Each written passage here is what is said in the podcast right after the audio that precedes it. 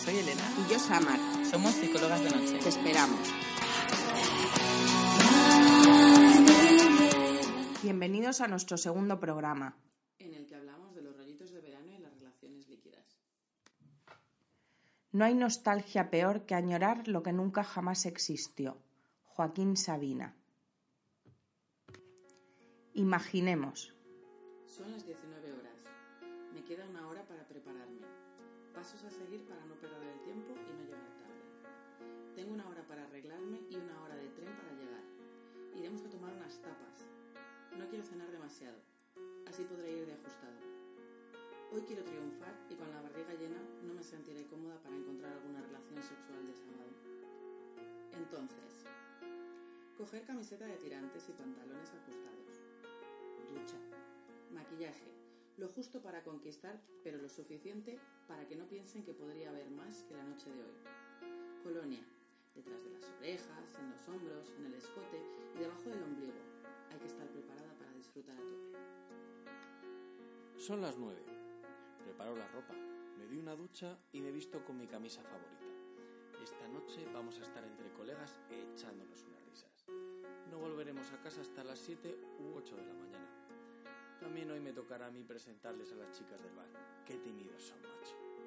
Yo, como siempre, acabaré con algún número de teléfono al que no llamaré, porque en los bares sé que no conoceré a la mujer con la que quiero estar. Qué historias tan diferentes y qué expectativas tan diferentes, ¿verdad? Sí, realmente sería interesante definir las expectativas. Eh, los psicólogos hablamos mucho de este término y realmente nos referimos a aquellas creencias que tenemos antes de una situación. Es decir, lo que yo espero de una situación, ¿no? Sí. Siempre son anticipadas. Entonces, Samar, ¿qué crees que sucede con las expectativas? Bueno, al principio de una relación las expectativas son todo, porque no tenemos hechos, no tenemos nada fundamentado, no tenemos ni idea de lo que va a pasar, entonces estamos siempre jugando con lo que nosotros esperamos que va a pasar, que muchas veces no casa con lo que el otro espera que va a pasar.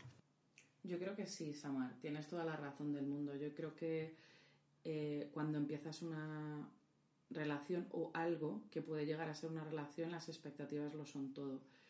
A veces no casan las expectativas de las dos personas y a veces también nos mentimos sobre aquello que decimos que queremos. Es decir, hay personas que pueden decir en un contexto de amistad eh, yo no quiero una pareja y en realidad su comportamiento se dirige a tener una pareja. Y cuando empieza aquello que no sabemos dónde va a acabar, ya están pidiendo rápidamente la comprobación de que aquello puede llegar a más. Yo creo que esto que dices es muy importante porque sobre todo tenemos que ser honestos con nosotros mismos. Eh, si no, lo único que vamos a acabar haciendo es haciéndonos daño. Si yo me estoy diciendo constantemente que no quiero una relación, pero es lo que voy buscando y no lo consigo, al final me estoy haciendo mucho daño y no me estoy protegiendo ni cuidando. Este es un error muy común porque yo, por ejemplo, tengo muchas amigas que efectivamente me dicen o se dicen a sí mismas, no, no, yo es que no quiero una relación, no quiero una relación. Y sin embargo, cuando se meten en un, en un rollete o en una historia, pues todas sus acciones al final derivan en, en, que sí quieren tener una relación y es lo que van buscando. Bueno, creo, sí, exactamente ahora mismo mi alrededor también tengo muchas amigas que dicen querer una cosa y su comportamiento se dirige a otras. También está el que a veces no nos preguntamos qué queremos y no lo definimos. Yo en terapia muchas veces tengo que decir, defíneme qué quieres y cómo lo quieres. Claro, lo que pasa es que ahí nos encontramos con un problema también y es que muchas personas que van a terapia o, bueno, por ejemplo, que vienen a mi despacho también, no saben qué es lo que quieren. Entonces tú les preguntas o les dices, defíneme lo que quieres y cómo lo quieres y es que no lo saben. Bueno, a veces puedes empezar, por ejemplo, con lo que yo llamo los innegociables. Cosas que no quiero una pareja. A veces es más fácil saber lo que no quieres que lo que quieres. Con lo cual, hacer un listado puede ser efectivo. Muy bien. Bueno, pues es una herramienta que les podemos dar a los oyentes que hagan una lista de lo que no quieren en, un, en una relación. Vale, entonces vamos a suponer, ¿no? Ya sabemos lo que queremos, lo que no queremos y ya hemos definido más o menos cómo queremos que sea nuestra relación o si queremos que haya una relación o no. ¿Vale? Entonces, ¿qué pasa después? ¿Por qué nos sentimos mal muchas veces cuando estamos en esos, en esos momentos en los que estamos iniciando algo? Yo creo que normalmente nos sentimos mal porque estamos un poco, aparte de, la expectativa, eh, nuestros comportamientos están mediados por los comportamientos del otro. Es decir, si mi expectativa es la de tener una pareja, es muy fácil que yo intente responder a aquello que le gusta. Pero claro, es una persona que, en términos generales, a lo mejor yo no conozco. Entonces estoy muy preocupada de responder a aquello que, que creo que a esa persona le gusta. O sea, que estás dejando de ser tú realmente para ser esa persona que le pueda gustar. En cierto modo sí, es, el momento de la conquista. Es el momento en el que yo despliego mis alas como pavo real, de soy estupendo y maravilloso, y qué bien haces estando conmigo, o qué bien hago estando contigo. Muchas veces sucede además que el otro no me deja espacio para saber qué es lo que quiere. Vale, o sea que estás como en una incertidumbre constante ¿no? Entre saber lo que él quiere, si lo estás haciendo bien, no lo estás haciendo bien, si le gustas, no le gustas. Y lo que tú quieres, además. Y lo que tú quieres. Es decir, son como dos incertidumbres sumadas. Yo tengo que responder ante dos cuestiones. Dos cuestiones que una la estoy conociendo, pero no sé la respuesta del otro, y otra es la que no sé qué es lo que quiere el otro. Bueno, para contextualizar un poco lo que es la incertidumbre, al final son esos momentos en los que no sabemos qué va a pasar, ni qué está pasando, ni, bueno, momentos en los que nos falta información, ¿no? Podríamos poner un ejemplo como el típico momento en el que estoy esperando que esa persona me mande un WhatsApp, por ejemplo, o me llame, ¿no? Antiguamente. Y en el que pasan además eh, no un día, sino que pasan tres o cuatro o cinco sin que te escriba esa persona, ¿no? Pues esos momentos, ¿no? Que serían los momentos de incertidumbre de qué estará pasando. Entonces es importante ver cómo gestionar esa incertidumbre, cómo gestionar esos momentos. ¿Qué hago yo para que esos momentos no me supongan un estrés brutal? Pues es curioso porque además lo que eh, suele suceder en la mayoría de los casos es que tendemos a mirar esa incertidumbre de una manera negativa a poner de relieve muchas creencias que tenemos y en un sentido negativo en tanto en cuanto nos producen cierto sufrimiento. Eh, por ejemplo, no me escribe en cuatro días, mm, ya no quiere nada conmigo, eh, he dejado de gustarle, ¿qué le habrá pasado que ya no me escribe, no tiene interés, ha perdido eh, el gusto por mí, le gustará a otra? bueno, este tipo de creencias que al final nos producen, que son en ambos sentidos, es decir, em, los puede tener ella y los puede tener él, pero que a fin de cuentas nos producen cierto sufrimiento y gasto de energía. Sí, desde luego, son todos estos constructos ¿no? y estas películas que nos montamos en la cabeza, estas narrativas, que al final lo único que hacen es enredarnos en un pensamiento que ni siquiera sabemos si es cierto, ¿no? que viene, como tú dices, determinado por esas creencias que tenemos y que no nos ayuda en nada, que lo único que hacemos es estar dándole vueltas y vueltas a un mismo tema sin tener eh, un dato objetivo. Y además estas creencias van acompañadas normalmente de una emoción y una emoción bastante poderosa y negativa que nos secuestra, con lo cual pasamos y gastamos mucho tiempo dándole vueltas a aquello que puede ser que esté sucediendo, cuando ni siquiera tenemos información acerca de si está sucediendo o no. Hmm. ¿Y qué podemos hacer con todo esto? Podemos hacer varias cosas. Eh, yo creo que aquí lo más útil quizás sea que, mm, si te parece, pues nos haces la diferencia entre hechos y opiniones. Fenomenal. Muy bien. Pues sí, efectivamente, lo primero que hacemos es diferenciar entre hechos y opiniones, ¿no? Un hecho es una cosa que podemos comprobar, ¿no? Por ejemplo, que son las 10 de la noche, las 10 y 5 para ser exactos. ¿no? Eso sería un hecho. Y una opinión es, pues, podríamos decir, por ejemplo, pues que, hoy hace calor. ¿No? Mm. O, por ejemplo, 36 eh, grados. Normalmente yo suelo además poner este ejemplo. Hace 36 grados. Y yo de repente digo, pues tengo calor. Pero si viene alguien que viene de África, por ejemplo, pues dirá, uy, pues yo tengo frío. ¿Qué es más verdad, la mía o la suya? Ninguna no, los 36 grados. Eso es el hecho. Mm. Lo otro son opiniones. Mm.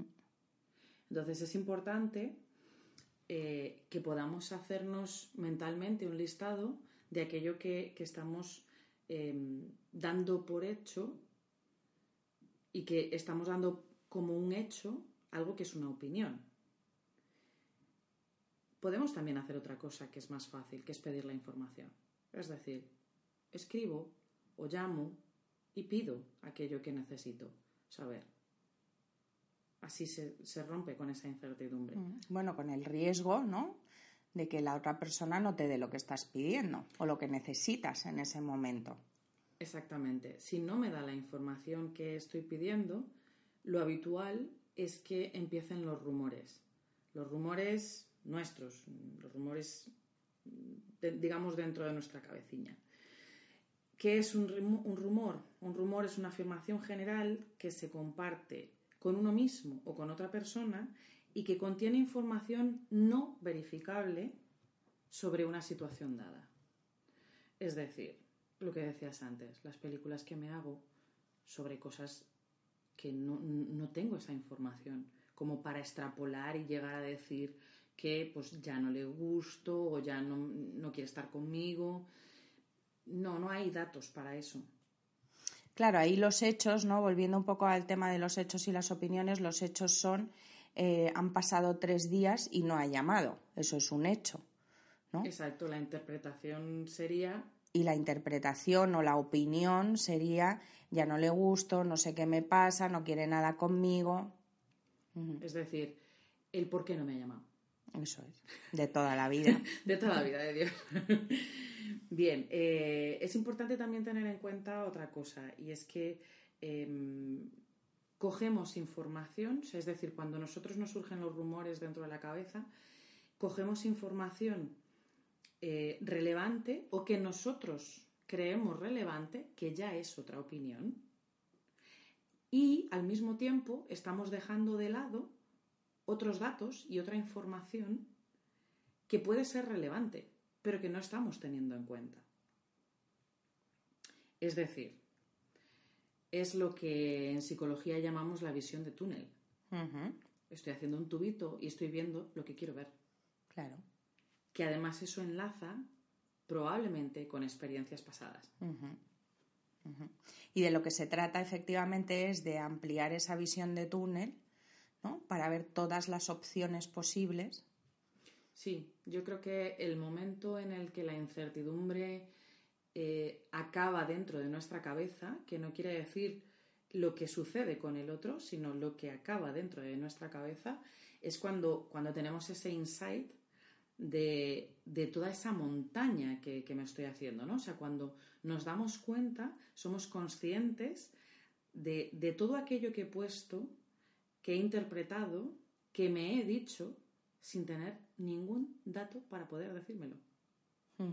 Y ese gasto de energía, gasto de tiempo, emoción negativa que nos, bueno, digamos, que nos hemos eh, puesto a la chepa, para nada. Y ya para terminar de gestionar o terminar con esa incertidumbre, pues lo que hacemos al final es hablar con el otro, ¿no? Y hacer las típicas preguntas de dónde nos está llevando esto. ¿Cómo te presento a mis amigos? Nos vamos a ver entre semana también. ¿Qué saben tus padres de mí? Y ese tipo de, preguntas, ¿no? Que dan pie a que entre los dos establezcan qué tipo de relación van a tener. O si eso se ha quedado en un rollito de una noche. O de verano. O de verano. Que en esas estamos. Y esto nos da pie a hablar eh, sobre las relaciones líquidas. ¿Qué son, Samar? Sí, las relaciones líquidas es lo que, lo que definía el filósofo Zygmunt, Bauman, perdón, Eh, bueno, él habla de la modernidad líquida y lo que nos dice es que en esta modernidad líquida lo que priman son esas relaciones que tienen vínculos muy, muy frágiles, porque lo que estamos buscando es la inmediatez, inmediatez, el satisfacer nuestras necesidades y una vez que están satisfechas, pues si te he visto no me acuerdo. Entonces, eh, bueno, pues eso es una relación líquida, una que tiene, que tiene lazos muy frágiles y que perdura poco en el tiempo.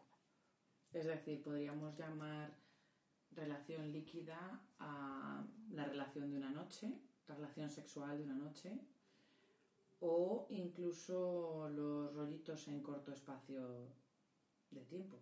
Sí, también este tipo de relaciones que son esporádicas, ¿no? Que no tienen una duración determinada, pero sí son esporádicas, pues de una noche o simplemente las noches que salgo y me tomo una copita de más, que también puede pasar, ¿no? Sí, o aquella relación que tienes con una persona, pero eh, específicamente para eso también, ¿no?